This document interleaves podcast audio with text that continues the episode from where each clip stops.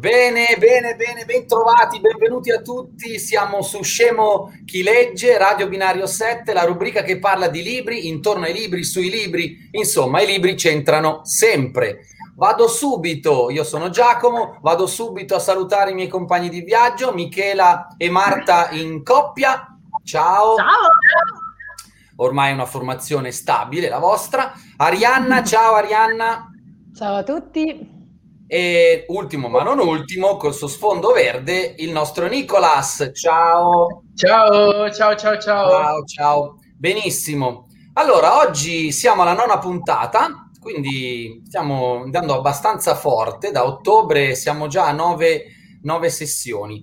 Eh, oggi abbiamo un ospite, come già le altre volte, lo vedremo più avanti. Non spoilerò nulla e vado subito a dirvi che abbiamo la diretta YouTube, la diretta Facebook e la diretta su Twitch. Abbiamo una novità perché avremo il pod, podcast, scusate, mi sono impappinato, su Spotify, oltre che a Instagram e Twitter. Quindi abbiamo un passaggio di livello che eh, ci rende molto orgogliosi. Ringraziamo Radio Binario 7 per questo. Vado subito a, avremo il nostro consueto Rocky col voto, quindi mi raccomando utenti votate eh, sui concorrenti che ovviamente sappiamo che sono Arianna e Marta, si sfideranno. E vado subito a lanciare il, il mio libro, nel senso che eh, oggi mi mescoliamo un po' la scaletta e vado prima, prima dell'ospite. L'altra storia della Birmania, una dis- distopia del ventunesimo secolo di Tant Minh Tu Forse avete sentito domenica la notizia del colpo di Stato, dell'arresto di Aung San Suu Kyi. Io non sapevo questo e avevo deciso il libro già da un paio di settimane. Mi sono trovato triste profeta di, di una notizia così eh, sulla Birmania. Però sono contento di, di, parlarne perché si tratta veramente di un paese a cui sono molto legato. Sulla mia scala c'è anche un ricordo in legno eh, preso da un tempio buddista di, di, quel bellissimo paese, quindi ne parlo più che volentieri.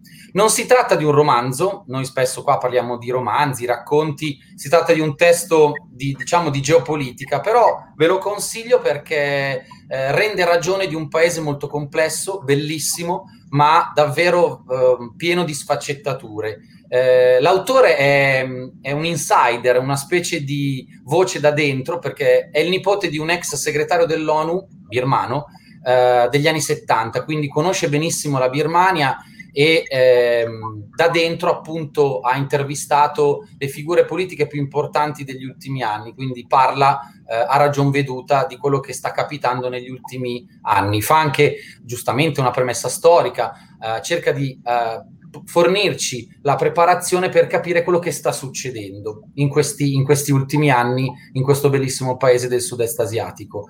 Eh, segnalo davvero che questo libro è, è, scritto in maniera molto semplice e comprensibile, quindi accessibile a tutti. Bisogna avere ecco, un po' di passione per questa zona del mondo, ma davvero eh, cattura, è un libro che cattura anche perché è di strettissima attualità. Se si vuole capire quello che sta succedendo in quella parte del mondo, eh, ecco questo libro eh, anche a passaggi successivi, non c'è bisogno di leggerlo tutto insieme, visto che è, è, molto articolato, eh, può fornire quello che, che, che, ci serve nella comprensione storico-politica.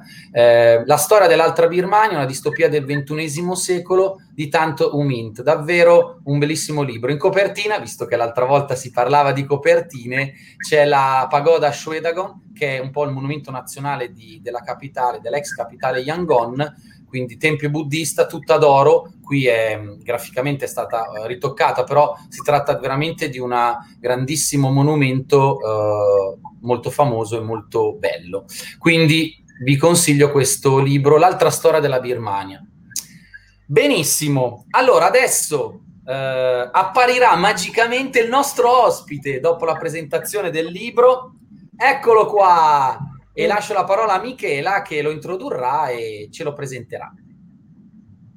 Ciao, tu a Loris. Loris, Loris. Ciao Loris. Ciao Loris. Allora, Loris Cantarelli eh, è un personaggio poliedrico, fa un sacco di cose intorno al, tutto intorno al libro, all'editoria. Loris è un autore, è redattore di varie riviste tecniche ed è direttore della rivista Fumo di China, Ma cominciamo a parlare del Loris autore, perché Loris da pochissimo ha scritto un libro che si intitola Bono, la voce degli U2 tra musica, impegno e spiritualità. Una biografia musicale, eccolo lì. Loris, dici un po', allora, ehm, è la biografia dell'uomo, un libro sul rock, eh, una tua passione? Raccontaci qual è la peculiarità di questo libro uscito da eh, meno di un anno, direi, giusto? Sì, è uscito eh, fino all'ultimo siamo riusciti a inserire notizie quando Bono ha fatto un pezzo, eh, ha improvvisato un saluto agli italiani nel, nel primissimo lockdown, eh, regalando una canzone inedita su Instagram.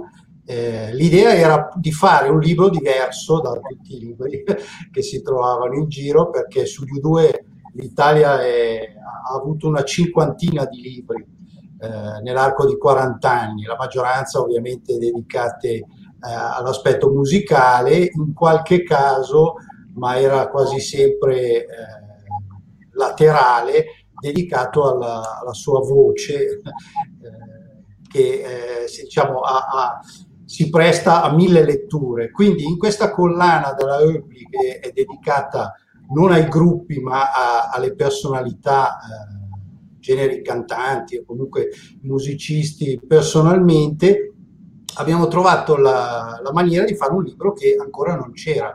Cioè l'impostazione è quella di una vera e propria biografia anche per chi non ha mai sentito parlare degli U2, non ha mai sentito parlare di Bono e non è particolarmente interessato agli aspetti eh, magari più tecnici eh, di quando un gruppo si trova, come crea un disco, eh, o come si sviluppa la sua carriera. Il personaggio si prestava perché, come dice il sottotitolo, è uno che non riesce a separare l'aspetto musicale, l'aspetto spirituale e l'aspetto dell'impegno civile e politico.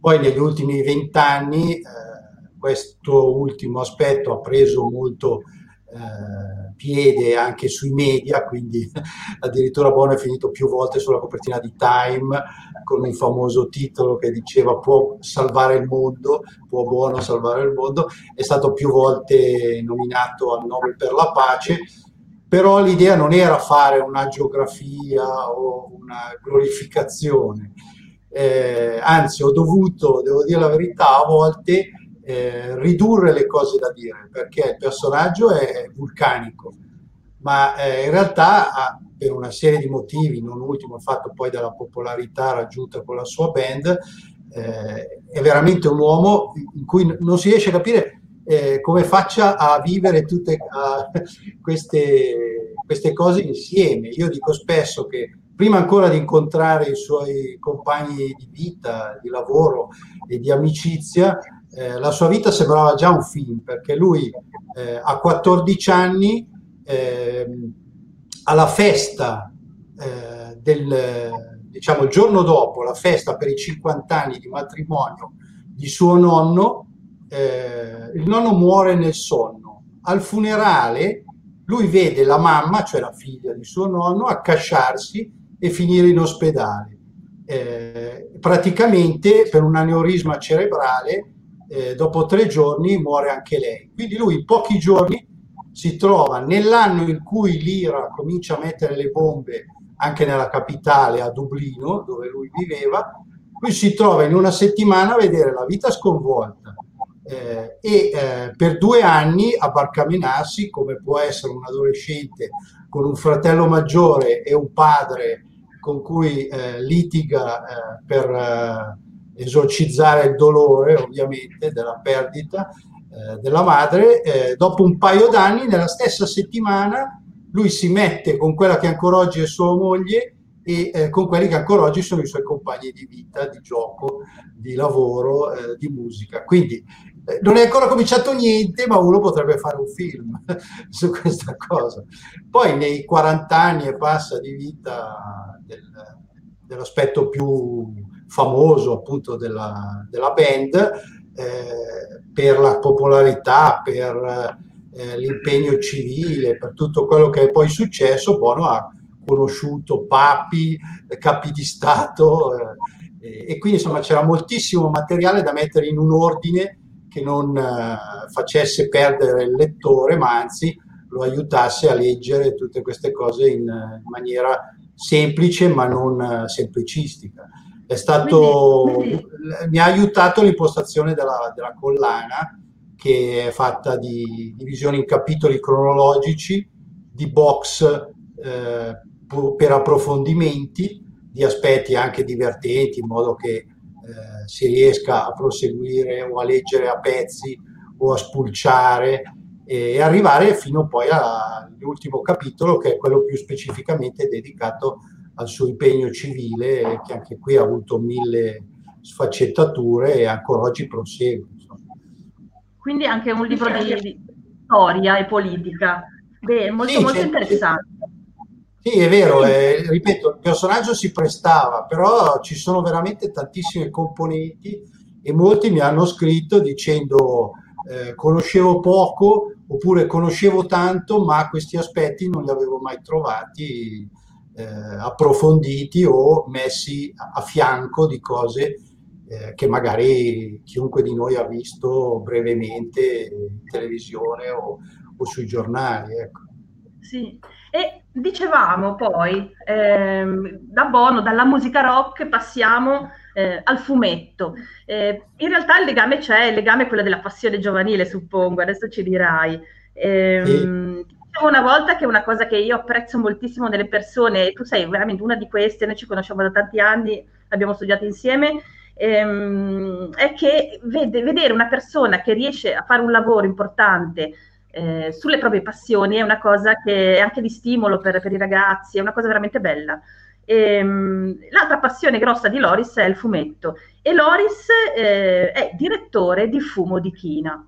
Eh, che tipo di rivista è Fumo di China? Questo è l'ultimo numero. Eh, allora, è una rivista specializzata, quindi chi la compra, diciamo, si fa già una selezione perché è appassionato di fumetto. Però eh, fumetto è come dire essere appassionati di cinema o di letteratura, è un universo fatto da tanti mondi. Eh, L'Italia è una delle quattro superpotenze, potremmo dire, perché eh, da sempre il fumetto in Italia non gode magari di moltissima considerazione da parte del mondo artistico, se non negli ultimissimi anni, diciamo dal, dal 2000 in qua, ecco. anche se lo sdoganamento, tra virgolette, avviene con la rivista Linus nel 65, però in Italia scontiamo sempre un po' l'idea che essendo le immagini sono più importanti le parole, la letteratura, noi abbiamo migliaia di anni alle spalle, quindi ci è voluto un po' per conquistare la dignità, eh, oggi avete detto è la nona puntata, viene chiamata la nona arte, eh, il fumetto, dopo la settima che è il cinema, l'ottava che sarebbe la radio televisione e poi appunto nel 64 un critico francese chiamò la, il fumetto la nona arte.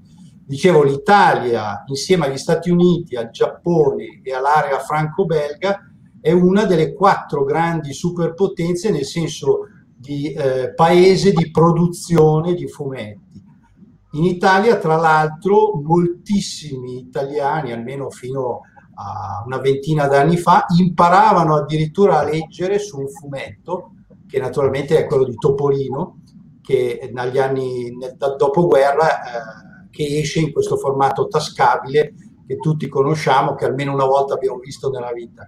Si, si pare che appunto almeno metà della popolazione italiana abbia, prima ancora di andare a scuola, abbia imparato a leggere in stampatello, non proprio tutte le, le parole, le lettere, però su quel, su quel quel fumetto. È una cosa che non esiste nemmeno in Giappone, dove c'è un'alfabetizzazione del 90%, dove i fumetti sono testimonial, vengono citati in Parlamento, sono nei manifesti di pubblicità delle strade, quindi hanno una penetrazione che nemmeno noi in Occidente abbiamo.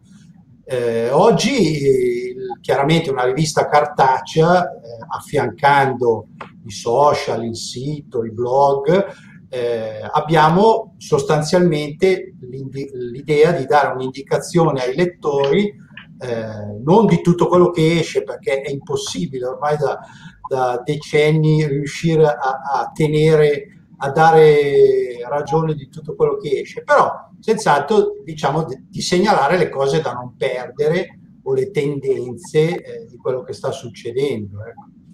Dai, e allora facciamolo qui, dacci qualche indicazione. Prima però volevo sentire dai miei colleghi se loro li leggono, perché io ti chiederò qualche indicazione, qualche consiglio da ignorante totale. Io non li leggo, ma non perché, perché c'è troppa roba da, da leggere, non inizio a leggere anche quelli, ma secondo me dopo i tuoi consigli lo farò. Ma voi chi è che li legge? Tu Marta mi avevi detto di sì. Io leggo graphic novel, sì, sì, sì, mi, mi prendono molto, sia quelle fantastiche, diciamo, sia quelle mh, che ripercorrono a volte un personaggio, un'epoca storica a fumetti. E poi, vabbè, da nerd ovviamente seguo tutte quelle che magari riprendono le, le scoperte scientifiche. Hanno fatto proprio una, una, serie che riprendeva personaggi scientifici con le loro scoperte tutte a fumetti e lì ovviamente l'ho letta tutta perché non, non, potevo, non potevo, mancare. Però le trovo un, un linguaggio di comunicazione davvero efficace efficace, divertente e mm, molto vivace, quindi apprezzo molto sinceramente. E voi ragazzi non che... Ma io sono anch'io abbastanza digiuno, mi è capitato saltuariamente di incrociare la strada del fumetto, quindi è stato una, così, una, un incrocio abbastanza non voluto, però sicuramente ne riconosco molto, molto fascino. Devo dire, a scuola con i ragazzi c'è, c'è un certo uh, feeling, ecco, quindi di ritorno forse, a parte Topolino, eh, sulla graphic novel, ecco, sta tornando un pochino di... C'è, c'è, c'è terreno buono per i ragazzi, ecco. Ignorante anch'io, sono nella schiera degli ignoranti, nel senso che io ho rotto il ghiaccio con zero calcare. Eh, grazie a un'amica che lo ama molto e sono stata iniziata, devo dire, l'ho apprezzato parecchio, però appunto prima di allora non dico la quasi totale eh, mancanza, ma quasi, e mi è piaciuto. Ammetto che però è stato dura cominciare a leggerlo, nonostante avessi questo bel libro e i consigli di una persona insomma fidata, le immagini per me all'inizio, abituata alle parole, erano quasi una fatica, poi è andato giù liscio e spero di leggerne altri. Nick? Eh, anche io, ahimè, sono, sono ignorante. Eh, avrei però eh, una domanda per Loris. Cioè, volevo chiedere, adesso tutti, eh, partendo dal fatto che appunto sono ignorante. Però non so, vedo questi filmoni americani che appunto vivono un po', no? Su, su, cioè partono da lì e fanno questi, questi grandi film. Eh, mi viene in mente che ne so, Venom, no? uno degli ultimi usciti. Ma eh, questo immagino aiuta no? ad avvicinare al mondo del fumetto, no? Sbaglio? Ma sì e no in realtà, perché eh, in realtà tra le varie cose del fumetto c'è questa cosa a cui si accennava proprio prima, cioè ci sono le serie che vanno avanti da decenni, per esempio in Italia abbiamo Tex che è uno dei dieci personaggi nel mondo che va avanti da più di mezzo secolo. Qualche anno fa ha fatto 70 anni, cioè 70 anni di storie sempre nuove ogni anno. Capite che stiamo parlando di un personaggio a livello di Superman Batman, cioè sono veramente una decina in tutto il mondo. Eh, e poi ci sono quelli che da vent'anni, insomma, il marketing eh, ha chiamato gra- graphic novel, che sono fondamentalmente dei fumetti che iniziano e finiscono in un volume unico. Poi possono andare avanti, può esserci un seguito, come dopo i, promes- i moschettieri arriva vent'anni dopo e il Visconte di Bragelone. Eh, oppure come Corto Maltese che ha fatto talmente epoca con il suo primo romanzo a fumetti, Una ballata dal mare salato, che poi ha avuto dei seguiti. E poi ci sono, eh, nell'ambito soprattutto americano, il 90% di storie del mercato americano sono i supereroi, che sono quindi serie che vanno avanti da decenni. È chiaro che Hollywood finalmente è riuscita a avere i mezzi per eh, quello che si poteva fare con un foglio e una matita eh, a realizzarli anche sullo schermo e li ha di fatto cannibalizzati. Quindi siamo nel momento in cui il fumetto ha il massimo di rilevanza eh, sociale e di diffusione, perché vengono intervistati addirittura in televisione, Zero Calcare, Gipi, eh, vengono eh, intervistati da pro- eh, programmi eh, anche letterari, come può essere quelli di Daria Bignardi, o in prima serata addirittura conquistano le copertine dei settimanali, qualche tempo fa eh, Zero è finito in copertina dell'Espresso. eh, addirittura con il titolo no, L'ultimo intellettuale, chiaramente provocatoriamente, ma anche questo per dire che eh, quello che una volta potevano essere i, eh, quelli che davano un po' eh, la linea o spiegavano il mondo che ci circonda, oggi per certi versi sono i fumettisti che parlano non di fantasy ma di cose eh, che accadono eh, nel, nel mondo di oggi. È chiaro che Hollywood, addirittura con la Marvel, che è una delle due grandi case editrici che producono supereroi, fumetti di supereroi, è entrata in primo, eh, in primo direttamente a, a, fare film, non fa altro che clonare quello che fa da 70-80 anni su carta Chiaro. al cinema. Certo. No, poi in realtà chiaro. chi va al cinema non va a comprare i fumetti, gli basta quello che ha visto al cinema. Però intanto certo. personaggi che prima conoscevano tranne l'uomo ragno, Batman e Superman, solo gli appassionati. Adesso, se fate il conto, in dieci anni la Marvel ha fatto conoscere gli Avengers, eh, Iron Man, Thor, cose che conoscevano una ventina di migliaia di persone in tutta Italia, adesso si parla di milioni nel mondo e anche in Italia. Quindi magari un domani se, se, vedono in libreria una raccolta, una storia, un bel volume in cui c'è un, un'avventura, ma in genere non c'è molto travaso, però è una cosa che va parallela e comunque ormai sono, sono diventati parte della cultura pop eh, come può essere Guerre Stellari o, o Il Signore degli Anelli.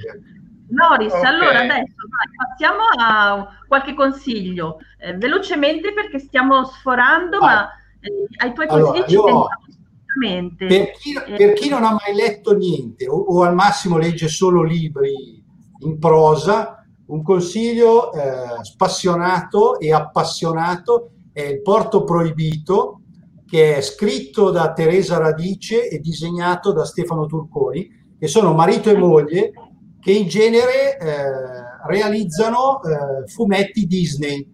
Poi ogni tanto eh, si concedono questi graphic novel, eh, questa è una copertina di un'edizione ancora più grande, eh, questa è una storia di mare, di amore, eh, con un pizzico di anche, ehm, come dire, di fantasy, che può incontrare la, ed è molto scritto. Teresa scrive molto, eh, anzi un po' la prendono in giro perché eh, ci sono molte parole rispetto al fumetti eh, che capita di leggere, però in realtà è proprio una, un consiglio che si sposa bene per chi ama le grandi avventure, le grandi storie d'amore, ma anche i grandissimi disegni che Stefano ha realizzato quasi completamente a matita. Un'altra cosa bella di questo libro è che viene quasi lasciato eh, come se fosse schizzato, quindi dà un fascino ulteriore alla cosa. E poi per chi, per chi, invece magari legge molti fumetti e vuole essere stupito, consiglio quella che è l'ultima opera del mio autore preferito che è morto di infarto a 60 anni e non devo pensare a quante altre cose ci avrebbe potuto regalare. Lui faceva, quando ancora non si chiamavano graphic novel, romanzi a fumetti che iniziavano e finivano in quel volume lì, ha fatto qualche serie ma poca, poche rispetto agli altri. Questa è l'ultima storia che lui ha scritto che sembra una cosa di cui noi potremmo sentire al telegiornale sugli, eh, su quello che succede in Afghanistan, eh, nonostante sia praticamente rimasta anche qua solo a, eh, a matita, con pochi ripassi e senza i colori, la storia è stata pubblicata in volume perché comunque si riesce a leggere lo stesso, nel senso che lui se una tavola lo coinvolgeva molto la finiva, la ripassava e scriveva anche le parole dentro alle nuvolette. Quindi la storia, si, altre volte nella pagina ci sono solo i, i dialoghi ma non ci sono i disegni, quindi la dobbiamo un po' completare noi lettori. È molto affascinante perché comunque la storia si capisce completa, anche se il disegno, la storia rimane a metà perché, eh, perché lui non ha fatto in tempo a finirla. È incredibile, l'ultima tavola, lui si è disegnato come narratore della storia e dice che lui rimane lì finché anche lui, anche, finché qualcuno mitraglierà anche lui, quasi come se sapesse che quella sarebbe stata la sua ultima storia. Quando la, la leggi alla fine di non è uno spoiler perché eh, quando la leggi alla fine di tutta la storia resti ghiacciato ed è molto fascino anche, anche per questo. Perfetto, quindi questo era Attilio Micheluzzi, Afghanistan, il capolavoro consigliato da Loris Cantarelli. Loris, noi ti ringraziamo tantissimo, sei stato veramente eh, prezioso e adesso io comincerò subito dal, dal, primo consiglio e poi passerò direttamente al capolavoro. Grazie, grazie mille. a voi. C'è, grazie, grazie Loris. C'è grazie. tantissimo, Ciao. basta andare in libreria e guardare. Giusto. Vero. Vero, vero. Adesso ci andrò subito. Veramente interessante il nostro Loris. E adesso, ehm, prima di cominciare eh, a leggere fumetti, vi voglio suggerire una delle ultime letture ehm, che ho fatto io. Eh, si tratta di, di un romanzo la cena di Herman Koch, un romanzo olandese di un grande scrittore olandese che pubblica per Neri Pozza, qui è Beat di Neri Pozza, eh, l'edizione. La cena. Esiste anche un film, eh, un film con Richard Gere di qualche anno fa. Ehm, questo libro è un libro straordinario, del quale non posso raccontare la trama perché assolutamente la suspense è ehm, una delle, delle caratteristiche più, più importanti che, che ha il libro. Eh, però vi dirò che il libro si suddivide nelle portate di una cena, quindi i capitoli sono proprio l'aperitivo, il primo e si arriva al dessert, e troviamo a cena eh, due coppie eh, formate da due, due, fratelli con le rispettive mogli. Eh, sembra una cena di famiglia con i vari screzi anche un po' di, di, leggerezza qua e là, ma piano piano viene fuori che eh, dietro a questo scenario così familiare e eh, quasi pacifico, a volte c'è un po' di, di, di guerra tra fratelli, ma insomma mh, mm, niente di strano, in realtà dietro c'è una tragedia che sta affiorando. In realtà i quattro si trovano a cena perché devono parlare di una cosa gravissima accaduta ai loro figli, eh, i cugini, amici, ehm, i loro figli. E, ehm, della quale ovviamente non, non vi dirò niente, però piano piano le cose vengono fuori e la drammaticità si fa sempre più eh, sentire. E questo, questi, questo doppio livello tra eh, la cena e anche l'attenzione al cibo, alle portate, al rapporto con il maître, eh, ci sono quasi delle gag, eh, a tratti è anche divertente, ma diventa sempre più drammatico. Eh, mi ha ricordato molto un altro eh, libro, spettacolo, film molto molto bello, che è Il Dio del Massacro di Yasmina Reza, ma proprio per questo eh, questa tensione che cresce intorno a una situazione che sembra ehm, dover essere delicata, un incontro anche lì, due coppie di genitori che parlano dei rispettivi figli. Ehm, quindi un libro assolutamente da leggere. E adesso, dopo il mio consiglio per vietato leggere, il mio libro, passo di nuovo la parola a Giacomo. Grazie Michela, mi tocca la nostra fantastica rubrica sui missoltini, di cui avremo un'immagine, eccoli qua, i nostri agoni di lago, ovvero la rubrica delle parole desuete, strane, poco usate e che hanno bisogno di una rispolverata. Perché? Perché nascondono qualcosa, tutte le parole nascondono qualcosa, ma noi vi consegniamo delle piccole perle perché magari possono accendere la fantasia, l'immaginazione e qualche spunto di lettura. Oggi la parola è peripezia. Mm. Peripezia, dunque, il primo significato deriva dal greco peripeteia, molto simile il suono anche all'italiano, eh, vuol dire eh, rivolgimento, mm, cambiamento, ribaltamento. La parola mh, mm, è associata in prima battuta alla tragedia greca, perché Aristotele nella poetica usa questa parola per la prima volta e si riferisce per esempio a Edipo che parte come re di Tebe e poi eh, è eh, quindi stimato, amato da tutta la sua città, ma è in realtà poi l'untore della peste nella sua città, quindi si ribalta il suo ruolo e parte la tragedia. Eh, quindi ha una, una storia questa questa parola molto autorevole, Aristotele poi citato da tutti. Oggi la usiamo qualche volta come sin- eh, sinonimo di vicenda piena di imprevisti, pericoli, rischi eh, e ogni tanto appunto stravolgimenti o cambi di direzione. È forse un po' l'accezione più conosciuta. Eh, però non volevo parlarvi di tragedia greca, ma farvi una citazione di una peripezia particolare che è quella alle mie spalle, Storia dei Templari in otto oggetti di Cardini e eh, eh, Cerrini, due storici famosissimi, soprattutto Franco Cardini. Eh, I Templari sappiamo hanno un grande successo alla TV, in, in, vari, in varie trasmissioni, riscuotono molto eh, clamore tutte le volte che li si nomina. Io vi consegno, lo vedete dalla foto, Roger de Flor. Roger de Flor ha una storia bellissima tra fine del 200 e inizio del 300, eh, che poi è il, il, momento massimo di culmine della storia dei Templari e la loro caduta a causa di Filippo il Bello che li, li fa fuori tutti praticamente. Eh, cosa fa questo Roger de Flor? Nasce eh, probabilmente nel sud Italia, intorno agli anni 60 del 1200, eh, viene, rimane orfano, la, la madre lo consegna a un uh, fratello laico dei Templari che lo istruisce nell'arte della navigazione. Lui è bravo, ha talento, ci sa fare. A 20 anni ha già la sua nave. Cosa, per cosa la usa? Per traghettare cavalieri, per traghettare soldati, al servizio appunto dei Templari. Lo troviamo protagonista nell'ultimo grande assedio in Terra Santa, 1291. Cade la città, il porto di Acri. I Templari non riescono a difendere l'ultima roccaforte cristiana in un territorio musulmano e lui, come traghettatore, ovviamente salva i fuggiaschi. Eh, ne salva parecchi, per quanti la nave ne può contenere. Il suo eh, cronachista eh, catalano dice che fa una fortuna. Uh, non era molto ricco, era bravo, però non aveva un mestiere molto remunerativo. Ma con questo assalto che va male, cioè che, che va bene ai, ai, turchi mamelucchi, ma male ai templari, fa una fortuna, probabilmente carica dei ricchi fuggiaschi che lo ricompensano uh, lautamente. Uh, questa sua storia prosegue, questa sua peripezia prosegue, eh, perché poi lo troviamo in realtà eh, accusato dal capo dei Templari di aver fatto questa fortuna un po' illecitamente. Hai fatto forse la cresta, gli dicono, alla, ai fuggiaschi che avevano eh, alle spalle le frecce dei mamelucchi e avevano cara la, la, vita e volevano cavarsela. Fatto sta che perde tutto, ma non la vita, finisce a Marsiglia, poi a Genova, ritrova una nave, rifà fortuna e eh, lo troviamo alla corte del Basileus, del, dell'imperatore eh, a Costantinopoli.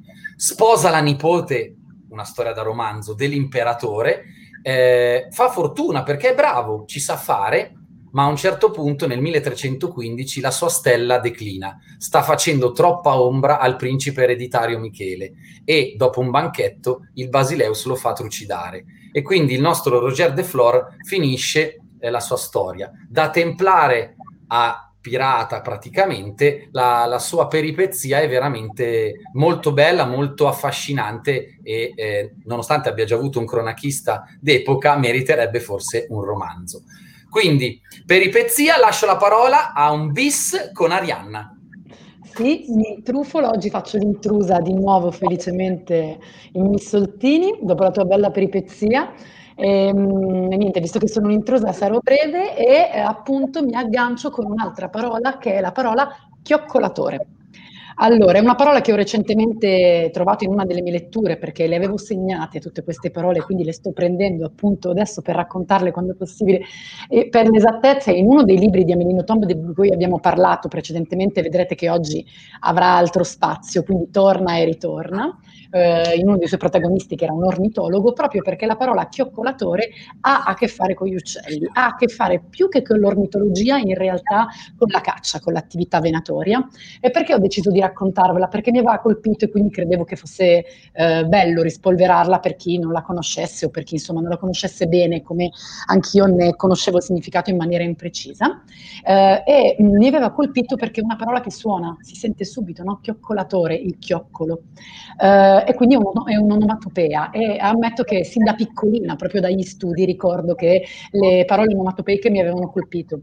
Cioè mi piace proprio l'idea del, del passaggio dal suono, che è qualcosa di grezzo, di acerbo, eh, di diretto e assoluto, alla parola che è sempre qualcosa di più complesso, comunque frutto di un processo più complesso. Credo che sia davvero affascinante come tra i tanti percorsi delle parole del linguaggio, che è una vera e propria scienza, ci siano anche i suoni che diventano parole. Perché chioccolatore deriva dal chio chio, eh, non lo faccio diversamente perché sarei ridicola, del merlo, che è il verso del merlo. Eh, e adesso però per la definizione, prima di darvi una nota, diciamo, no, storica, no, senz'altro, ma un po' più didascalica, diciamo, su, sul chioccolatore, la definizione ve la leggo come al solito perché non voglio essere mm, imprecisa, dal dizionario Treccani, il chioccolo, in realtà la definizione di chioccolo, da cui chioccolatore, il chioccolo è il verso del merlo, del fringuello e di alcuni altri uccelli.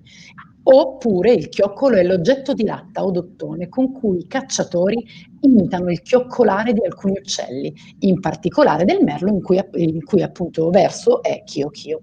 Quindi appunto vediamo il passaggio dal suono alla parola come dicevo e, e niente, quindi sostanzialmente il chioccolatore è un cacciatore, è un cacciatore che è esperto nell'arte di ingannare gli uccelli e questa è una delle altre cose che mi ha affascinato di questa parola perché non solo racchiude un suono ma racchiude un inganno, in una sola parola c'è un inganno perché il chioccolatore si apposta per 4-5 minuti, sì, chioccola con questo oggetto, eh, dando l'impressione al merlo in particolare di dialogare con un suo simile, in realtà chioccola fino a quando non riesce a fare del merlo una preda, quindi in realtà poi trattandosi di caccia è una cosa molto triste poi il suo significato sostanziale, però mi piaceva raccontare una parola che parte da un suono, arriva a un inganno, quindi chioccolatore, nient'altro. Bene, benissimo, grazie. Però, anziché è giusto interrompermi, scusa. Vai, vai. Uh, mi sono interrotta e poi ti ho interrotta perché passo direttamente, se non sbaglio, da Miss Soltini. Ci lanciamo in un pezzo di Vitato Leggere, quindi anch'io adesso vi racconto brevemente il libro di cui ho scelto di parlarvi, che in questo caso è un libro di John Williams, ehm, ed è Stoner, un libro piuttosto celebre che ha avuto un grande successo di pubblico.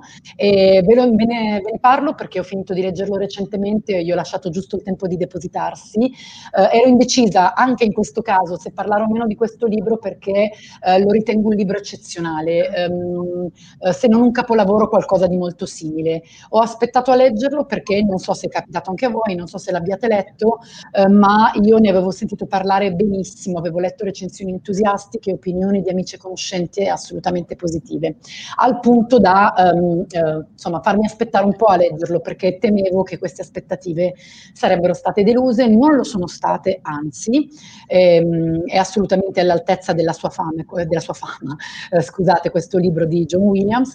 E niente, ehm, anche in questo caso cerco di, come dire, raccoglierne il succo, ehm, la, se leggete, se sentite parlare di Stone capita spesso di sentire dire, se, sentendo appunto raccontare di questo libro, eh, che ehm, racconta di una storia normale, che la sua straordinarietà sta proprio nel fatto di non raccontare altro se non una vita.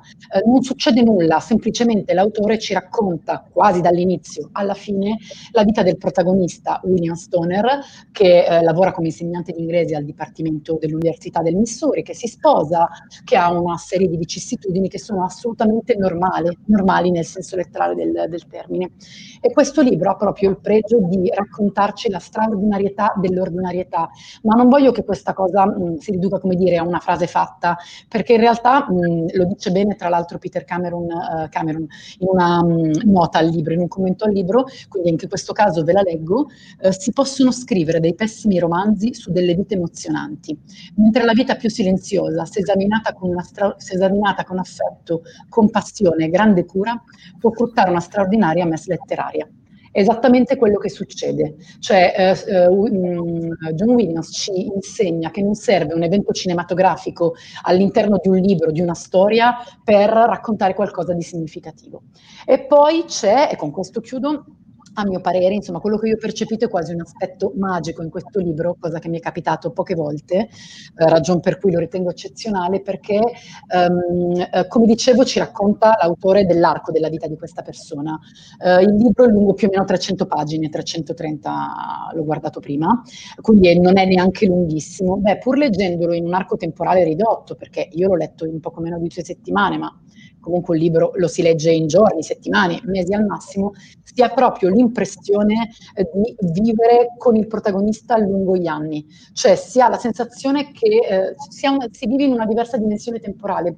L'autore è in grado di farci percorrere tutta la vita di Stoner fino alla fine delle cose. Io questo credo che sia davvero qualcosa di eccezionale. Per cui Stoner di John Williams, edito da Fazzi. Sì. Bene, grazie, grazie Arianna bellissimo questo consiglio. di corsa andiamo a Rocky, la nostra rubrica, la nostra sfida, la nostra peripezia, a volte succede anche questo, tra Marta e Arianna. Oggi il tema è un'autrice, un po' è stata spoilerata in precedenza, Amelino Tomb, e le nostre due campionesse, perché di fatto lo siete, vi siete ormai eh, spartite il, i montepremi, possiamo dir così, ve la giocate su questa grande autrice belga, se non sbaglio, giusto? Yes. Esatto. Benissimo, con, la, con l'aiuto di Nick che ci sono pronto, sono pronto. I 30 secondi e poi 15 secondi. Eh, do il via alla gara con il primo colpo di Marta, 30 secondi su Amelino Tomb. Ok, Vai. allora il libro che vi consiglio è eh, Mercurio. Mercurio secondo me è il primo libro che va letto di Amelino Tomba, è un libro sulla bellezza, sulla bellezza che quando diventa tanta diventa tanto dolorosa quanto la bruttezza. È un libro che ha come protagonista una donna, una donna vittima di un amore bruto, una donna che non può guardarsi allo specchio perché è rinchiusa in una casa che non ha specchi, ma alla fine ci riuscirà grazie all'aiuto di un aiutante. Quindi è mh, al centro c'è il, il, il mh, rapporto con il proprio corpo e la propria percezione del corpo, Stop. Stop. può avere un, un confronto. Benissimo, grazie Marta. Il secondo colpo, il primo per te, Arianna, 30 secondi, vai. Cominciate da Sabotaggio d'amore perché parla di amore e di guerra, ma lo fa straordinariamente attraverso i bambini. Quindi due temi come l'amore e la guerra sono raccontati attraverso l'autenticità dei bambini, attraverso la loro capacità di esagerare e anche la loro cattiveria. È una specie di romanzo di formazione che ha per protagonista una bimba di sette anni, è ambientato in Cina, ma soprattutto ci porta a conoscere l'arma più potente nelle mani di Amelino Tomb, che è il linguaggio. Benissimo, grazie Arianna. Terzo colpo, secondo per Marta, 30 secondi, vai. Infanzia, Giappone, la metafisica dei tubi. Titolo geniale. Eh, non si vede, ma adesso si vedrà. Eh, al centro c'è protagonista, lei bambina. È la sua biografia, di, l'autobiografia di infanzia, ma è la biografia di un'infanzia surreale, piena di, di, di davvero di eventi e di... Eh, insomma, episodi stranissimi che sono molto fantasiosi, in cui il bambino è visto come un dio, ma è visto anche come un tubo in cui entra Stop. e esce. Stop, benissimo, grazie Nick. Eh, Arianna, quarto colpo, tuo secondo, 30 secondi, vai. Se no cominciate da casa di forza maggiore, fatelo perché il libro più bello di Amelino Tomb, secondo me, è la storia di un furto di identità e anche se a un primo sguardo potrebbe sembrare quasi un'apologia un po' snob dell'ozio, in realtà questo libro racconta la capacità di essere, la capacità di non ridursi a una lista di cose da fare e io trovo che sia fondamentale questa cosa. C'è una frase bellissima che dice che i corpi possiedono una linea di demarcazione dello champagne che vi fa capire la grandezza di questo libro. Benissimo, grazie Arianna. Gli, gli, ultimi 15 secondi a testa, eh, parte Marta, assalto finale. I nomi epiceni, se volete conoscere il lato dark, cattivo, crudele, pungente di Amelino Tomb, questo è il libro. Parla di amore e chi ama è sempre il più forte, nonostante ci sia tantissima sofferenza. Da leggere. Benissimo, grazie. Assalto finale anche per Arianna, 15 secondi, vai. Cominciate pure da sette perché pur essendo l'ultimo libro di Amelino Tomb, in realtà è quasi un manifesto delle ragioni per cui vale la pena leggerlo. È un manifesto della sua ironia, della sua intelligenza, della sua capacità di rimanere una voce unica in una narrativa contemporanea che ci vuole tutti un po' simili, un po' cauti, e anche della sua dote dell'essenziale che si traduce nella brevità dei Stop. suoi libri. Benissimo, grazie. Stop alla gara, grazie Nick. Ricordo il voto del pubblico. Fate, eh, fatevi sentire, date la vostra preferenza, eh, anche se... Più che altro sì. al libro, eh, esatto. e non, al, non, a noi, ma al libro che vorreste leggere per primi, esatto. Noi abbiamo cercato di presentarvi quelli che per noi sono i migliori. Questo era l'intento. È stato difficile scegliere, ma ci abbiamo provato.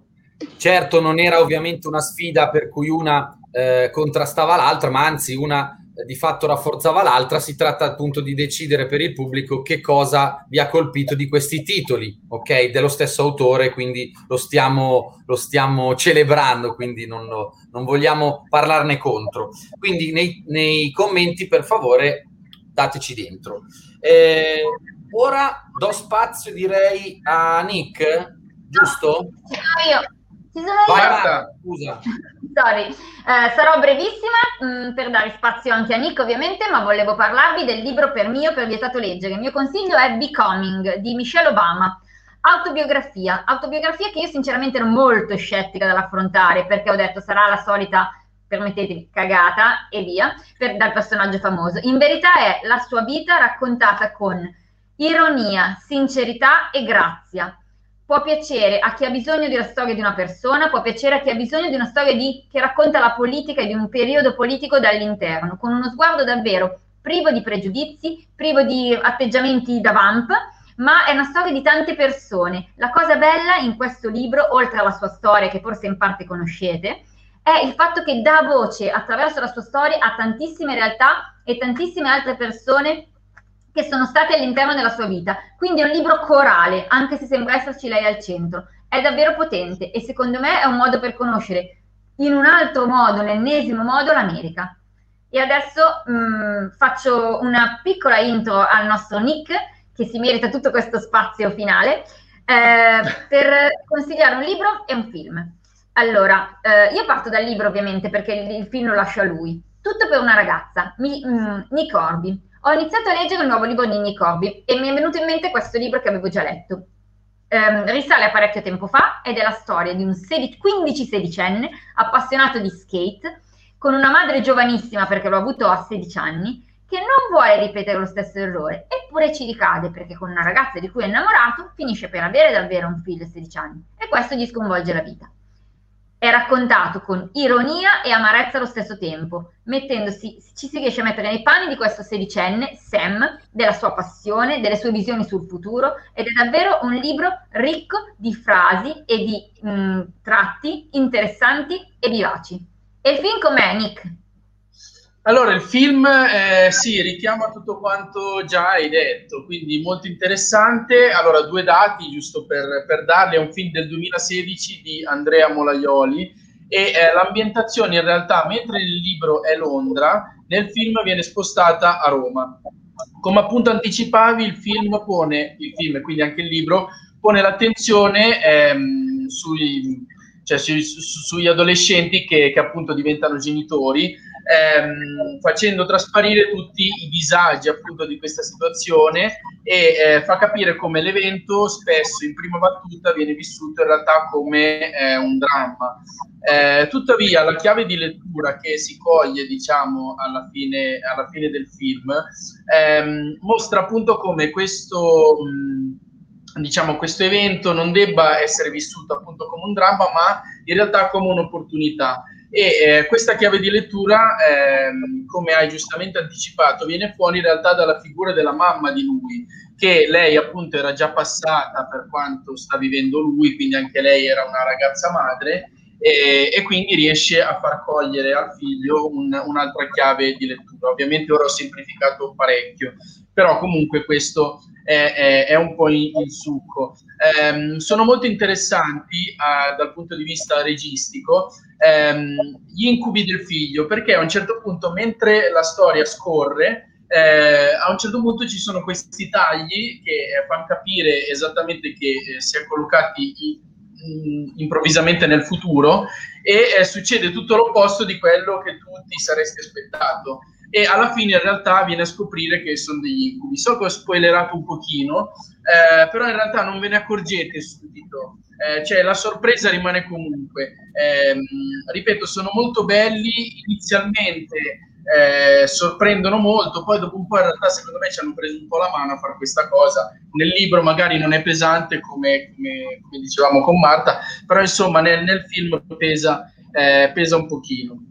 Adesso colgo l'occasione appunto perché ho uh, la parola per presentarvi eh, con un gioco di parole, parole nel vuoto. Ok? È eh, un libro di eh, Adolf Loss. Dunque, è un libro del primo Novecento, eh, credo sia uscito intorno al 1930 o giù di lì, di Adolf Loss, un architetto. Ora dite, ma perché ci presenti il libro di un architetto di inizio Novecento? Perché in realtà è molto interessante eh, sotto parecchi punti di vista. Innanzitutto è eh, la raccolta di due antologie, una del 1921 e una del 1931, sempre scritte da lui. Ha avuto un sacco di problemi prima di pubblicarla perché lui comunque era un personaggio con un grande ego. Eh, c'è da dire che è uno degli architetti più importanti del Novecento. Eh, senza soffermarci appunto sul, eh, sugli aspetti architettonici che vengono richiamati nel libro, anche se apparentemente sembrano assenti, adesso vi spiegherò perché, eh, vi leggo solo una frase, eh, lui appunto era un architetto e ha scritto, è noto che io non annovero gli architetti tra gli esseri umani. Quindi questo vi faceva capire un po' il personaggio che era, litigava con tutti. Eh, questo perché? Perché lui era totalmente controcorrente, soprattutto ovviamente nel suo mestiere, quindi eh, è un in questo libro insomma è una forte critica a, in realtà sembra all'architettura in realtà è verso tutto il mondo di quell'epoca. Ehm, e quindi è molto interessante perché è uno spaccato di quella società lì. Ma in realtà letto oggi è ancora più interessante perché eh, si può notare come una sorta di preveggenza. Eh, vi faccio un esempio ehm, lui prediligeva più gli aspetti pratici rispetto a quelli estetici, ok, sempre semplificando ovviamente, eh, e quindi lui, eh, che in teoria è un architetto, ci si aspetta che parli di architettura, in realtà eh, parla dei, eh, di mestieri umili, eh, come può essere l'idraulico, il pellettiere, cioè non, non menziona quasi mai eh, gli architetti direttamente, quindi involontariamente, ma in realtà volontariamente, eh, parla di tutto ciò, di, di tutto il mondo eh, del, del, del, primo Novecento e ehm, come vi dicevo fa una sorta di preveggenza perché prevede eh, la stand, standardizzazione e l'industrializzazione ehm, e quindi racconta un po' il costume di, di quell'epoca. Quindi è un libro molto interessante eh, che apre veramente a, a, apre la mente. A me l'ho letto un po' di anni fa e, e mi ha aperto davvero la mente, quindi ve lo consiglio, ve lo consiglio molto. Questo è quanto. Bene, grazie Nicolas. Dopo parole nel vuoto di Los, andiamo a chiudere la nostra puntata di eh, Scemo chi legge, consigli di libri intorno ai libri sui libri. Grazie intanto a chi ha voluto commentare mi dicono dalla regia che c'è stata una prevalenza di titoli a favore di eh, Arianna. Quindi Sete, causa di forza maggiore e sabotaggio d'amore di Amelino Tomb, possiamo dire sono i vincitori, anche se in realtà è l'autrice che ha vinto con tutti i suoi super titoli, ok? Mi sembra giusto, no? Giusto, sì, poi sono tutti bellissimi. Sì, assolutamente. Benissimo. Una... Benissimo, li ripeto tutti per equità, comunque al di là del voto a favore di, eh, dei titoli di Arianna, Mercurio, sabotaggio d'amore, la metafisica dei tubi, cause di forza maggiore, i nomi epiceni e sete. Ecco, quindi ne avete per riempire la vostra borsa in libreria e sappiamo che non mancherete di farlo. Eh, Grazie per averci seguito. Nicolas, noi ci vediamo il... Tra due settimane, mi cogli impreparato, credo il 17, il 16. Il 16, 16. 16. Benissimo. Ho voluto fare questa gag. Il 16 febbraio. Benissimo, ringrazio Michela, ringrazio Marta, Arianna e Nick, grazie, grazie Greg in regia che ci segue sempre e ci apre la strada. Uh, un saluto a tutti, mi raccomando, scemo chi legge, eh, alla, a due, a, tra due settimane. Buona Condivideteci, ciao! Ciao, ciao, ciao. Buoni libri! Ciao!